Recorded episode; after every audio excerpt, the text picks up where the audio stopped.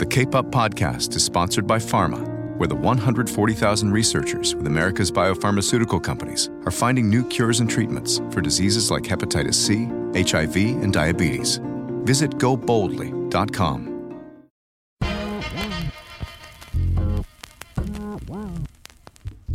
Hi, I'm Jonathan Capehart, and welcome to Up. When Tom Perez took over as chairman of the Democratic National Committee, he said his mission was to rebuild trust and rebuild infrastructure. 17 months later, with wins in Virginia, Alabama, New Jersey, and elsewhere, Perez is confident that the Democratic Party is back on track. We can win everywhere if we organize everywhere. He has more to say about that and his favorite tweet from Steve Bannon right now. Chairman Perez, thank you very much for being on the podcast. Great to be with you. Oh, I should say, come uh, welcome back. back. This is the first time we talked. You were a candidate for the chairmanship, and I'm just going to follow my sword. I interviewed you and uh, the person you ran against, and thought the other person. You know, said, well, maybe the other person would be better. You won the election, so I'm just putting it out there. And so, in the how long? It's been more than a year now. It's been uh, roughly 18 months. A- 18 months. February last year. Is it what you thought it was going to be, being chairman? Well, we had a lot of work to do. We had to rebuild our infrastructure and we had to rebuild trust. Those were the two basic tasks. Uh, we stopped organizing. We allowed our technology infrastructure to uh, fray. Uh, we we needed to rebuild those. We needed to rebuild a, a millennial engagement infrastructure, voter imp- voter protection infrastructure, and we needed to restore people's trust in the party. We needed to make sure that we were listening. And I look 18 months later, and we've made real progress. 43 elections uh, that we've helped to flip from red to blue, and in places all over the country, we've become a 57 state and and uh, territory party again. We're competing everywhere. We invested a lot in Alabama. People kind of thought I was a little nutty when we did that, Jonathan, but it was a good investment. And we invested there because number one, we wanted to show we were a 50 state party. Number two, I believed in Doug Jones, a, a, person I've known for 20 years. And number three, we wanted to make a very strong statement to African American voters that we will never again take them for granted. And uh, when I look back on 2017, Virginia and New Jersey taught us that we could win again, and Alabama taught us that we could win everywhere. And so we've got a lot more work to do, but I feel like we've made some real progress. So, so you've completely like leapfrogged deep into my in, into my questions uh, by talking about Alabama, Virginia, uh, New Jersey. Uh, so let's just go. Let's just go there. Those wins, uh, particularly in Alabama, were such a shot in the arm for Democrats who were still deeply demoralized by what happened in the 2016 elections. Why did you think it was imperative to get the Democratic National Committee involved in a race that everyone said right up until the moment it was announced that Doug Jones won that the Republican um, I can't even remember the man's name. Roy Moore. Right. Roy a man Moore. who will live in infamy. Right. Except for in my mind, my memory, that Roy Moore was going to win, one, because he was a Republican, and two, eh, it's Alabama. That Well, was the mindset. Sure. I mean, and let me back up for a moment to Virginia because Virginia was a month before Alabama, and we were doing both. We and the key is to invest early, uh, because Define when, invest. When we we invested in organizing, we invested about a million dollars in Alabama, and it went into grassroots organizing in the African American community. We invested in a number of consultants, African American businesses who one helped us organize with African American women, one was focused on faith communities, one was focused on business communities, building out a, a program that President Obama did in 2007 called uh, Barbershops for Barack, going into those small businesses where all the local influencers sat and making those investments and making investments in technology. In recent months, we've purchased 94 million cell phone numbers. So the voter files of all these states are, are much more robust now. And, and we contacted via text messaging about 1.4 million voters in Alabama uh, to get out the word about Doug Jones. And, and we were part of a broader team. And in Virginia, the same way. Our, our new mission is to help elect Democrats up and down the ticket from the school board to the Oval Office. And in Virginia, it wasn't only about uh, Ralph Northam, it was about helping to elect people uh, such as Justin Fairfax, the lieutenant governor, uh, Mark Herring, the attorney general, and then we ended up winning 15 seats in the House of Delegates, and we would have had a tie, but for a coin flip. There was right. one race that was quite literally a tie, and we didn't practice flipping a coin or however they do it because we lost that. But th- I think the key was again organizing, and, and that this is responsive to your question. We don't spend a penny on television. All of the money that we raise at the DNC is spent on building that infrastructure, the technology infrastructure, the, the organizing infrastructure, the voter protection, the millennial engagement infrastructure. That's what we're spending money on. And what we were able to do in Virginia, again, was to show people that Democrats can win again. Same thing in New Jersey. And then Alabama was really showing people that we could win everywhere. My favorite tweet of 2017 came from a guy named Steve Bannon on, on December the 13th. And he said, and I basically quote, referring to the DNC, you got to give the devil its due. Uh, the DNC came in, they, they helped organize a stealth ground game. Ground games are how you win. You got to give the devil its due. And, and one of the keys to our success in Alabama is that not only did we invest early, but we invested quietly because uh, we couldn't tell the world what we were doing because it would have hurt Doug. Mm-hmm. You know, you talked about uh, investing in a ground game, investing in people, really, doing things that would get the vote out, and specifically the African American vote. There has been this tension still, I think, within the party, not maybe DNC, but with among Democrats in general. Who should the party focus on? Should the party focus on the quote unquote working class voter, read white voters who turn to Trump? Or should the party focus on um, what's recognized as the base of the party, which is African American voters, voters of color, who, for the most part, sat out um, the 2016 election and certainly sat out other down ballot elections. Do you see that tension in your work as chairman? And how do you and how do you address that? I'm asked that question with great frequency. I understand why I'm asked the question. And for me, it's a false choice. We have to do both and then some. And, and we have. In Alabama, I've given you that example. I'm just as proud of the work that we've done in helping Conor Lamb win his race in the 18th Congressional District of Pennsylvania. That was a really important race because those were Obama, Obama, Trump voters. Some people would call them Reagan Democrats. They came home, and they came home because Conor was talking about core FDR issues. He was talking about health care. He was talking about the right to form a union. He was talking about pension security. We can win everywhere if we organize everywhere. We've invested immensely in, in Alabama. We've invested early in Georgia to mobilize rural African American voters because our experience has told us that when you're trying to win a statewide case histor- race historically in Georgia, oftentimes the focus was only on the urban areas, even though a third of African Americans live outside major metropolitan areas. So we've invested. Uh, we've done both and then some. We have a we've we've done a lot of work investing in rural pockets of states, and and the way the reason we're able to succeed everywhere is because there's so much overlap between the issues that people care about. Right. Healthcare is the number one issue in this country. In urban, rural, uh, suburban America, it's it's the number one issue with uh, voters across all socioeconomic and racial backgrounds. And when we talk about the fact that we're fighting uh, to reduce the cost of prescription drugs, we're fighting to make sure that if you have a pre existing condition, you can still get health insurance. We're fighting for your opioid addicted loved one, and, and they want to do away with coverage in all of these circumstances. That's how we're winning races when we lead with our values and, and develop authentic relationships. Uh, all politics is personal Joe Biden often said, and he's right.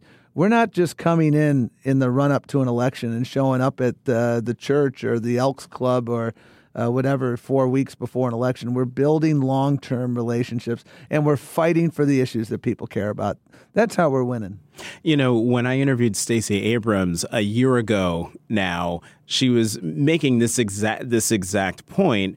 Um, one the campaign can't just show up three weeks before the election and then disappear, that the campaign must be an ongoing engagement. But also the, this idea that she during the primary, banked, put all of her eggs in the get out the base. Her message is for everybody, but not trying to convince Republicans to vote Democrat, but convincing Democrats to come out and vote for Democrats. Absolutely, and and, and what's what we have to uh, understand, and, and, I'll give you an example. Uh, Doug Jones's race, he had to do a couple things. If you look at a typical statewide election over the last 25 years in Alabama, the African American vote was roughly 24.5% of the people who actually voted. Doug needed to raise that numerator to about 29.5%. And he did just that. That's called getting out the base. At the same time, and, and one of my heroes, Reverend Barber, mm-hmm. who was down there campaigning for Doug, you know, he referred to Doug's Fusion Coalition because at the same time, Doug needed to talk to white voters. And the, the good news is that Doug's message of, I'm, I'm fighting for health care, he, he wants to fight the culture wars. I'm fighting for good jobs and better wages and affordable health care. And so Doug held his own among white voters. Stacey is doing the same thing in Georgia. And Georgia has, uh, I mean, 8% of Georgia are, are now Latinos. And uh, there's a huge population, emerging population of Asian American voters, in, in, addition to the white voters in the state. And and Stacey is has such a remarkably eclectic background. I mean, she's a small business leader, civil rights leader, daughter of you know parents of faith who um, you know had a church in Mississippi. I mean, she wears her faith proudly on her sleeve. They just had a big event at the Georgia Chamber of Commerce, and the Georgia Chamber of Commerce refused to endorse the Republican. They didn't mm. endorse her, but I mean, that's just a rite of passage down in Georgia that the chamber endorses the Republican candidate for governor, and they haven't done it because they understand that Stacey's vision of governance, that inclusive vision of opportunity for everyone, is is actually I think better suited to to business growth. So you talked about the lessons that you learned working with Doug Jones in Alabama. What about the what lessons have you learned? Has the party learned? Uh, take you back to Virginia, or even in um, Stacey Abrams' race for the primary, the gubernatorial primary in, Jan- in, in Georgia. Well, I'll tell you the lesson of Virginia that has been adopted almost everywhere across the country. It's what I call flooding the zone. I, I coach basketball. You put if they're playing a zone defense, you put two players in that zone, and they can't cover both players. And and the analog in politics is run candidates everywhere. In uh, Virginia, over the course of the last three or four House cycles, there's 100 seats in the House of Delegates, and they were only running candidates in like 40 of the seats. So they're already seating the majority before Election Day. This time around, they ran candidates in almost 90 of the seats. And as a result of that, and they were spectacular candidates, by the way, as a result of that, they were able to create this synergistic relationship because all these candidates had their own organizing apparatus. They were helping Ralph Northam up the, up the ticket, and he was helping them down the ticket. And and so you see, you, you go over to Ohio or to Georgia, in Ohio, they have fielded a candidate for every state Senate seat and every state House seat. And when you do that and compete everywhere, you're expanding the playing field. You're, you're running up uh, the base. You, you're not going to win every seat. But if you lose a seat in a, a certain pocket of the state by eight points instead of 30 points, that adds up over time. So, one of the lessons of Virginia is compete everywhere with good candidates. And we're doing that across the country. That's going to help us win state houses, and that's going to help candidates up ballot, whether it's the senator who's up for reelection or election or the governor. You know, um, what is it called? Um, run, run for something um, is the, the the big organization. Have you see, seen this level of activity in all, all, your years of being in politics, the number of people who are coming out to run for something, to run for office? Never. And it's amazing and it's inspiring. The 15 former members of the Virginia House of Delegates were all white men, replaced by 11 women. And this is the year of the women. This is the year of the woman at scale, mm-hmm. uh, 2018. And those 11 women included the first two Latinas, the first Asian American, the first openly transgender member of the Virginia House of Delegates. I met a woman and we supported her named uh, Hiral Tipirneni. She's running for Congress in the 8th Congressional District of Arizona. She was inspired by the Women's March. She's ER doc, mother of three. Her kids said, What are you going to do, mom? Hmm. She ran for Congress in a district that Donald Trump won by 25 points. And it was a special election, occurred about three months ago. And she didn't make it to the mountaintop, but she cut a 25 point advantage down to 4.5%. And she's running again. And there are Hiral Tipirnenis all over this country. And, and we've talked about Stacey Abrams, but you have Paulette Jordan running to be the first Native American woman ever elected. Uh, she's running for governor of Idaho.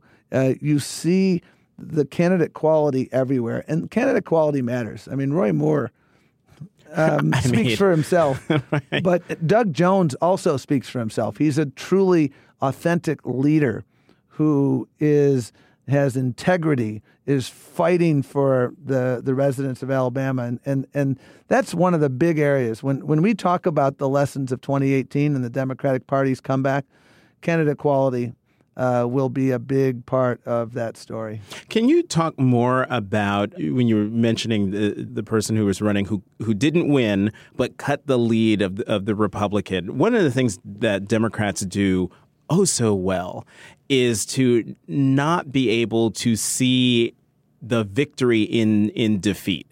And so recognizing the fact that cutting the lead of, of, a Republican candidate from 40 points to 4 is a is a huge victory or in the Jon Ossoff race in Georgia he lost that seat but the fact that he was even competitive was a huge, huge deal. Well, let me finish the story of Hiral Tipirneni because mm-hmm. it, it illustrates your point.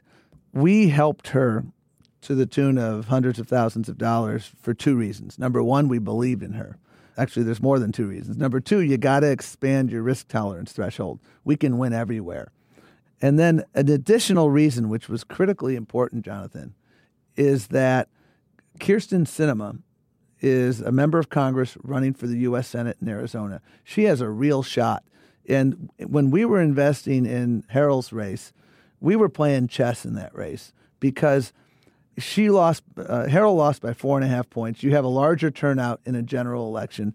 Uh, I'm confident that her margin is going to be somewhere between four and a half and a victory. And if you're a Republican running for the Senate in Arizona, you got to run up the score in the 8th congressional district because that's your base. And we have been talking to voters there now since the beginning of the year. We've been building those relationships. We haven't run a House candidate there since 2012.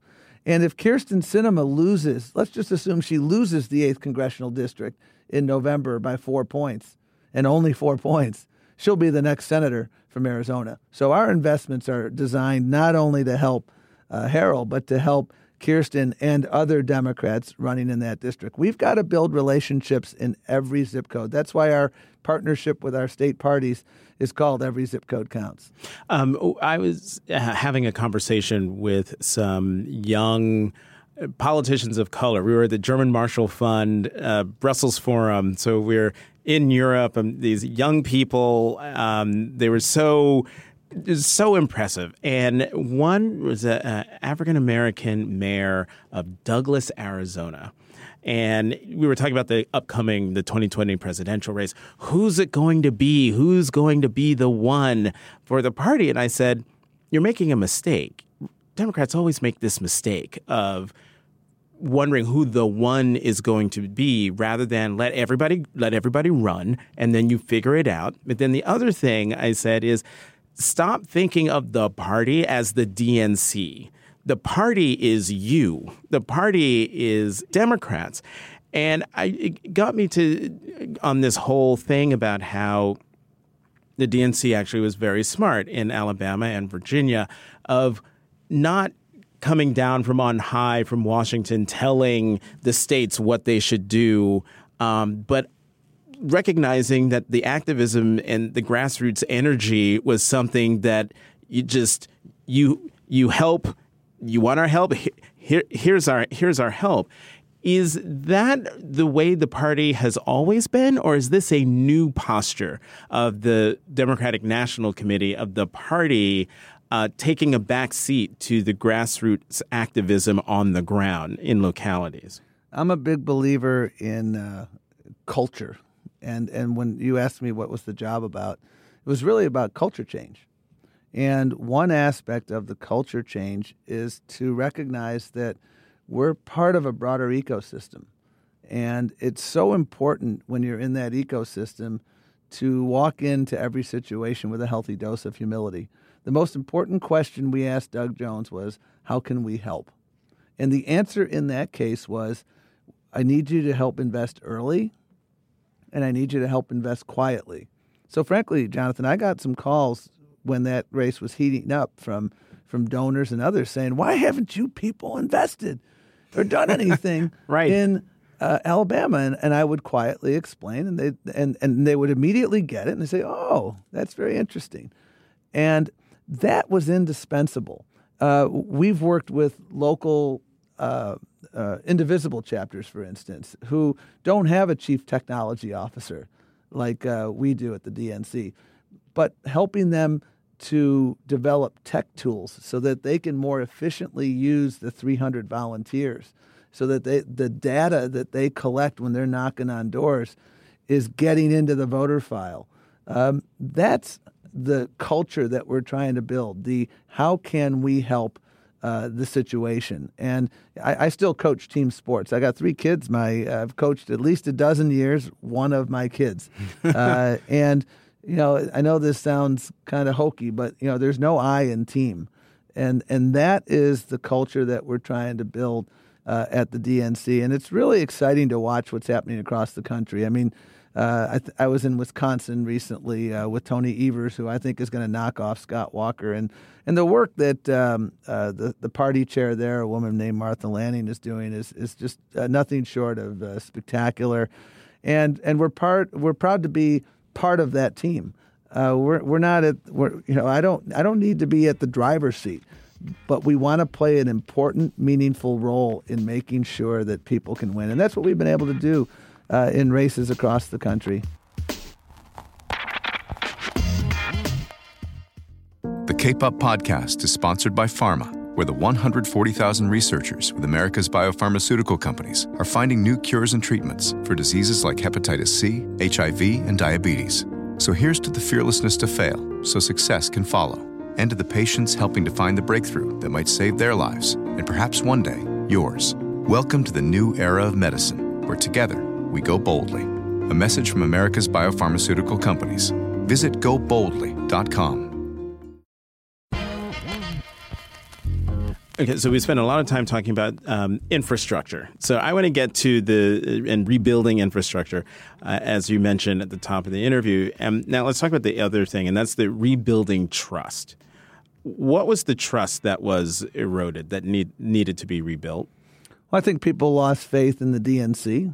Uh, we we lost a lot of elections, and uh, we did it in a way that made people feel like the process wasn't fair, and so from the moment I got there, I understood that it was really important to bring people together. 90 seconds after I was declared the winner in the election, the first thing I did was ask Keith Ellison to join the party as a, a deputy um, DNC chair because neither of us wanted to see half the uh, participants walk out disappointed. We have to come together and that's a timeless journey the journey toward unity and and we did we took some important actions at our most recent DNC meeting toward that end it was about the, the Unity Reform Commission was established at the Democratic Convention in 2016. Its mission was to rebuild trust by making sure we have recommendations on how to expand participation in primaries and caucuses and how we make sure that the process of picking the next Democratic Party nominee is a fair process. Can you please explain uh, to me? I think I, I think I got it. The situation with the super delegates. Sure. Are they gone? Super delegates are not gone. What we did, and we passed this overwhelmingly at our most recent DNC meeting, is that super delegates will no longer vote on the first ballot unless the outcome has already been decided by the voters. Here's the problem that this solves, and it's an important problem, Jonathan. We are a week out, assume, for this conversation. We're a week out from the Iowa caucus, mm-hmm. and we're in the old system. And nobody's cast a vote across America yet. And we have, uh, let's assume we have a dozen candidates for president. And you look and you see the CNN tracker or the AP tracker, and it shows candidate A already has accumulated 400 delegates to the convention. Nobody's cast a vote yet. And you know, in a in a race where you know we might have a dozen or more candidates, all but one are not going to make it to the mountaintop. And my goal for 2020 is to make sure that everybody feels like their candidate got a fair shake and their voice was heard at the polls. And what this reform does is a week out from the Iowa caucus, nobody's going to have any accumulated superdelegates because superdelegates aren't voting on the first ballot. Um, but they're not voting on the first ballot at the convention or at the caucus. This is where this is where I get confused. Well, you don't vote until the convention formally, but you can announce that you're supporting candidate X I see. Uh, Before on the, day one, and uh, and and it, got it. You know, if I'm um, if I'm an underfunded but really qualified and energetic grassroots candidate for um, president, and this other candidate already has 300 delegates to the convention before a vote has been cast. I think a lot of people look at that as well. That's that's not fair, and and I think it's really important as we move forward to look at some of these mega trends. I mean, you, you look at young people. When Barack Obama was elected president, the most typical millennial voter was a registered Democrat. Now, by almost 10%, the most typical millennial voters are registered unaffiliated. You, you go to a state like Colorado and put age aside for the moment. Uh, the most typical voter, period, in Colorado is a registered unaffiliated. Voters may share our values. Young people may share our values. And I think they do on just about every issue. That's why we do quite well among young people. But we could do much better. We could grow the party further if we were taking the steps to demonstrate to them that we're returning par- power to the grassroots. And, and that's what these reforms do, is return that power to the grassroots. And again, I, I want to underscore something I said before. Super delegates have never decided who won the Democratic primary. Well, right, right, and that's why I'm wondering why was there a need for a reform of the super delegates program when in the last in the last Democratic primary fight, Hillary Clinton won the won the nomination just based on delegates re- received uh, through votes. So but they, again, super delegates have never super delegates have been in place since '84. Super delegates have never determined who won the nomination. Right. At the same time, super delegates have had an absolute impact on people's sense of whether the process uh, was fair.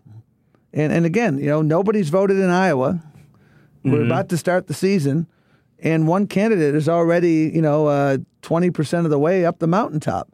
And that raises real questions of fundamental fairness. And, and when you talk to young people, we spend a lot of time talking to young Democrats of America, uh, high school Dems, and others, and, and they look at this uh, issue of superdelegates and, and they ask the question uh, why, in the Democratic Party, the so called Party of the People, you know, why did you have this uh, system of superdelegates that seems like it is a statement that you don't necessarily trust us. Mm-hmm. And and so uh, it, it's you. There's a lot of uh, data that has demonstrated that you know this issue has been a real stumbling block in earning the trust of voters, and and that's what 2020 is about. We we have to make sure we build a process that everybody feels not just comfortable with, but excited about and that's what we're trying to do. And wasn't there uh, weren't there reforms to the caucus system? Absolutely. One of one of the challenges I have in describing everything we're doing is everybody wants to talk about super delegates, and and and I understand that because those are important reforms. Equally important are the reforms we've undertaken to make both primaries more accessible and caucuses more accessible. We have been uh, incentivizing folks to move to primaries whenever they can. And, and, and the fact of the matter is, there will be more primaries and less caucuses in 2020. I believe that's a good thing because primaries have higher turnout, mm-hmm. and we're mm-hmm. trying to get more people to participate. Those states that continue to have caucuses, and, and it's it's now only a handful. Um, there's uh, Iowa. There's uh, no. There's Iowa. There is um, Nebraska. Uh, Idaho still has mm-hmm. one. Um, a few other states are are moving away. Nevada uh, is another, but those states that are retaining caucuses, they are taking really important steps to ensure that they are more inclusive. So, if you're a shift worker, for instance, you know you shouldn't have to win the boss lottery to be able to vote, or, right. or if you're a veteran who's deployed, you ought to be able to uh, vote absentee. And so there's a number of efforts that are being undertaken. We're, we're very strongly encouraging same day voter registration. Uh, we want to make sure that if you meet a candidate and you become enamored with that candidate, that the rules don't prevent you from registering as a Democrat. If you live in New York, for instance, you've got to change your party affiliation nine months before the primary. That's that doesn't make sense to me, and and that's going to change next year. I'm confident.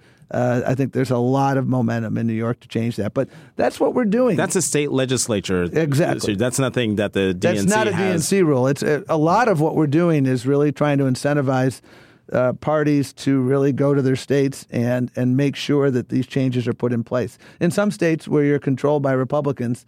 Uh, they're gonna. It's going to be a little more difficult to do that, but we want to make sure we're encouraging uh, same day registration. We want to make sure we're encour- encouraging um, early voting, all of these things. We want to make it easier for eligible people to vote, not harder. We want to make it easier for more people to participate. And we want to be more transparent. That's what the Democratic Party is. And that's what all these reforms are designed to do. And, and one of the things that heartened me in our debate uh, that we just completed was the we, we, had a passionate discussion, and that's what Democrats do. Yeah, I was going to say um, not everybody was happy with with well, the reforms, but but we yeah, came together. I mean, the, the, reforms were passed overwhelmingly. I, I we should never shy away from having uh, important, difficult conversations, and we don't.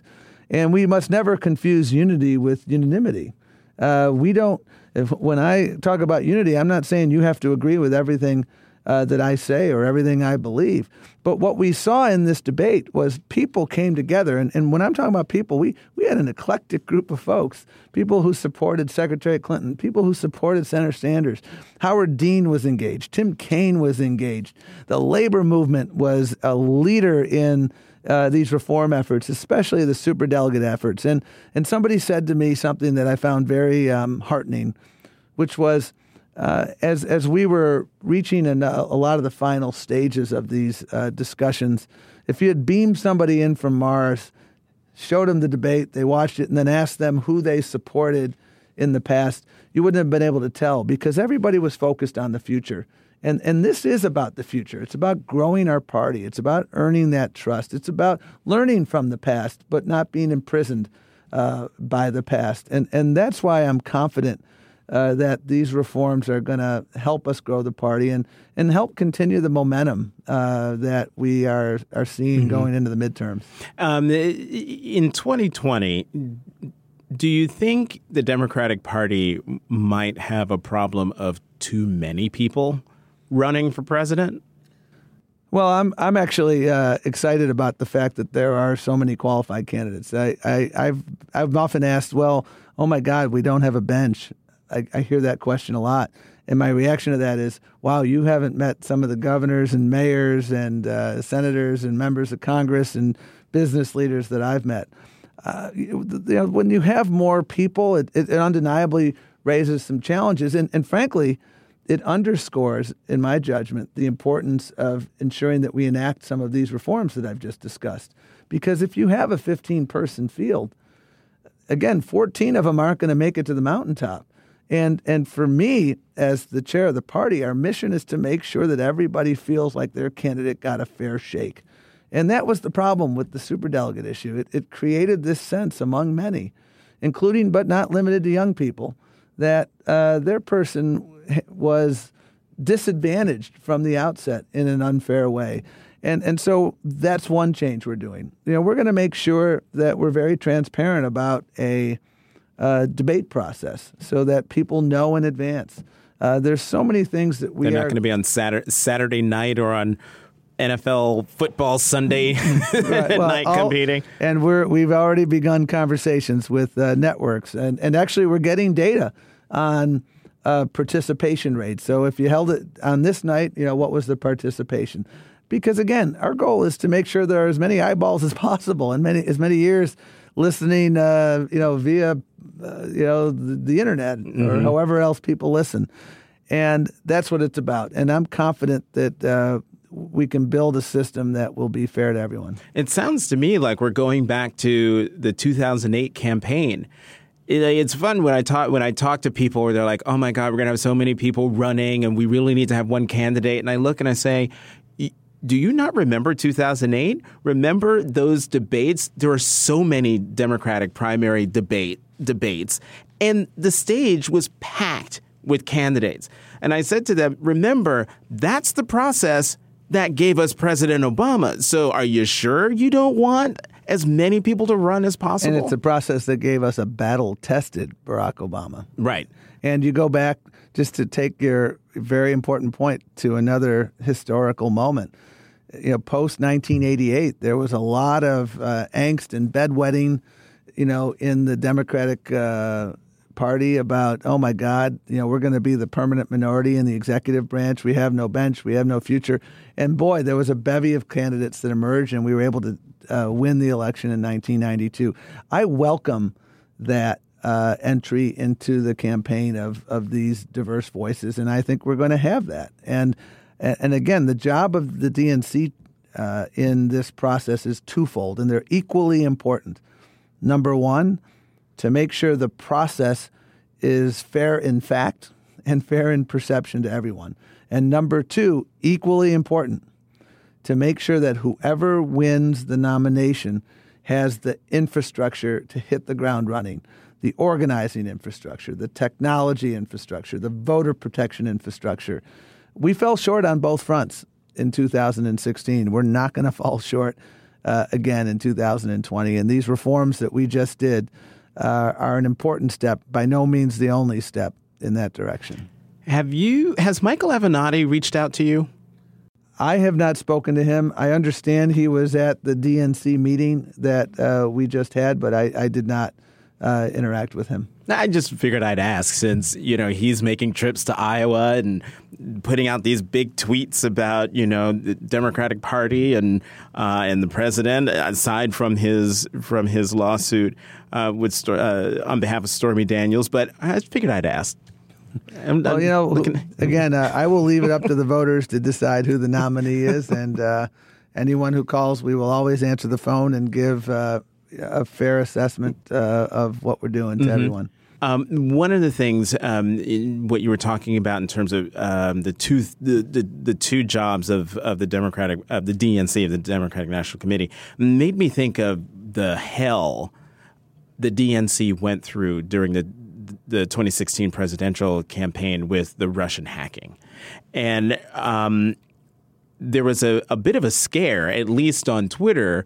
Uh, I can't remember which news organization had the story that a phishing PH phishing expedition had been thwarted, a hacking had been thwarted um, uh, at the DNC, and it turned out that that was some sort of it was like a, a drill or an exercise. Right, and, and this happened uh, roughly uh, a week ago, and what it for me illustrated uh, was that our defense mechanisms are well in place because everything that we've been training to do in our preparedness and exercises, we did.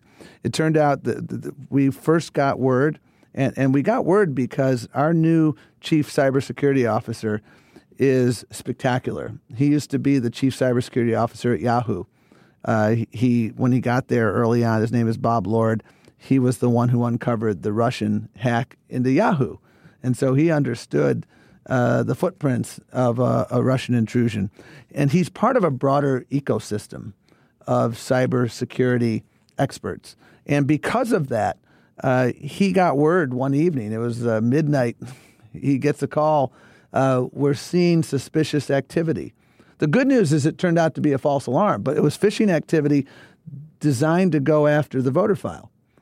And that's our crown jewel right. at the DNC. And by the way, the, the, the uh, indictment from uh, the Mueller team most recently that involved the DNC, uh, the hack of the DNC, also showed that they were trying to get into uh, secretaries of state uh, and to local boards of election. Uh, they want to they want to influence elections and they want to attack the the heart of state and local election structures in addition to the DNC. And so, once we uh, heard of this and got wind of this, uh, we immediately took all the appropriate protocols. And it, it, was the equivalent of a false alarm. If you, if you talk to a first responder, whenever the alarm bell goes off, you immediately um, activate your work. And I'm relieved that it turned out to be a false alarm. And, and what it was uh, was uh, folks, and we've been really training people to have a um, cyber consciousness, uh, cyber security consciousness. And we've been training uh, folks to make sure that uh, you know they're they're they're uh, doing their level best to ensure their own preparedness. And and it turned out that it was. Uh, uh, it was not a uh, a bad guy, mm-hmm. if you will, um, and so we we always learn from these things. But for me, the main lesson we learned is that all of our systems that we've put in place worked because quite literally uh, within moments. And these, these were three or four different companies that we were working with, all of whom had the same alarm bell sounding uh, in in their system. And so, uh, one thing I know for sure is um, I'm heartened that that was a false alarm, but I'm also equally sober about the fact that this stuff's going to continue to happen mm-hmm. because they hacked us once. Uh, they've interfered before. There's no accountability from this White House, uh, and and we're on our own because they're not providing help to state uh, to states who need help. They're not going to provide help to us. This this wasn't simply an attack on the DNC in 2016. It was an attack on our democracy. It, it, is it not astounding to you that the current administration and the current president don't view it this way? It seems um, that this was an attack on our democracy, and yet it all gets. Uh, uh, holding Russia accountable and ensuring that this doesn't happen again in any election gets all balled up into President Trump's view that any kind of conversation about this questions the legitimacy uh, of his presidency. I, I've stopped saying, isn't it unbelievable that? because I would have thought that in the aftermath of the passing of Senator McCain that we wouldn't be debating whether to put the flags at half staff. Uh, as somebody right. who worked for Senator Kennedy, who was one of Senator McCain's close friends in the Senate, uh, I mean that's that's beyond a no-brainer. Mm-hmm. Uh, that is a tribute to the life of a of an American hero. And so I no longer ask those questions. Isn't it unbelievable? What we do instead is make sure we're prepared. We're we're not. We know that we're not going to get any help. This we are at war right now. It is a cyber war. It is an unrelenting war, and it is a war that requires us to have.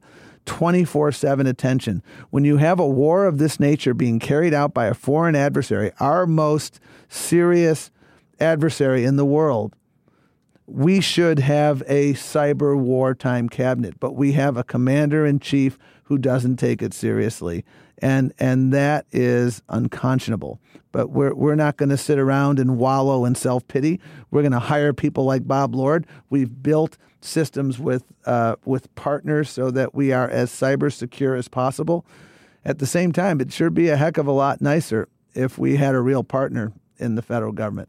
Are you surprised, again, putting your hat on as someone who's been in the political arena for a while?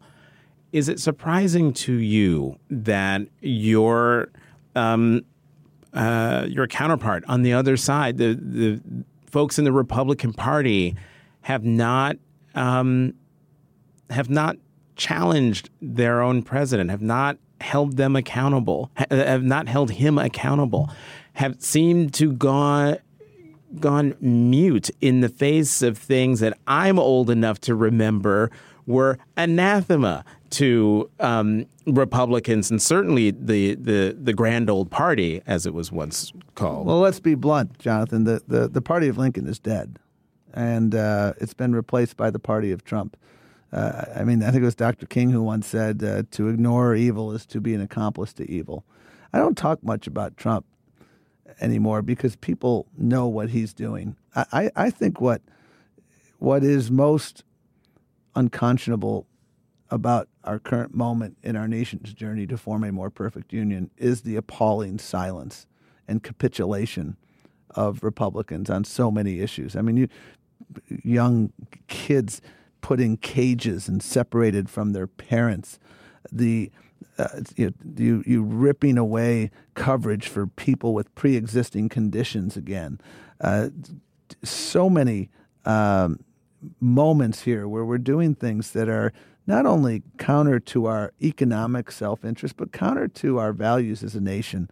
And, and that is why these elections are so important on November the 6th, because we're not simply fighting for health care. We're not simply fighting to uh, make sure that uh, pharmaceutical companies are held accountable. We're not simply fighting for public education and so many other areas. We're, we're fighting for our democracy. Uh, this is, I believe, the most important election of our lifetime. And and the reason why I'm not spending a lot of time at my house right now is because uh, we, we're organizing in all 50 states, Jonathan, and we, we've got to get everybody out to vote. If, if there's a silver lining to the moment in time that we're living in, is I really do think this has become a movement moment. Uh, people understand that history has its eyes on us, uh, and people understand that democracy can no longer be a spectator sport. And that is why so many people stepped up. You asked me a little while ago about the number of people running, um, especially women. Uh, people are stepping up in big ways, and we've just got to make sure democracy is never a spectator sport. And we've got to make sure at the DNC that we do everything in our power to remove barriers to participation, whether it's uh, barriers to voting, whether it's trust barriers. Uh, we've got to make sure we're doing that day in and day out, and and that's that's what our job is about. I when when we win elections, good things happen to good people. People ask me what I miss the most about being labor secretary. It's helping people at scale, and I'm watching people get hurt at scale right now, and it breaks my heart uh, because uh, government can be a force for good, and and right now uh, it's not. Tom Perez, chairman of the Democratic National Committee, and as you said, former Secretary of Labor under President Obama. Thank you very much for coming back to the podcast. It's a great honor, and we're going to get out and win some elections this November.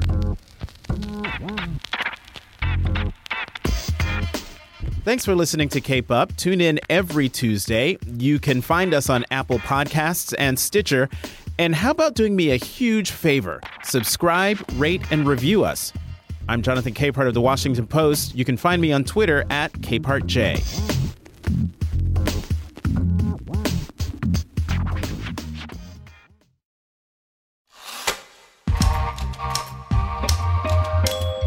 If you like Cape Up with Jonathan Capehart, you should check out some of our other great podcasts, like Can He Do That?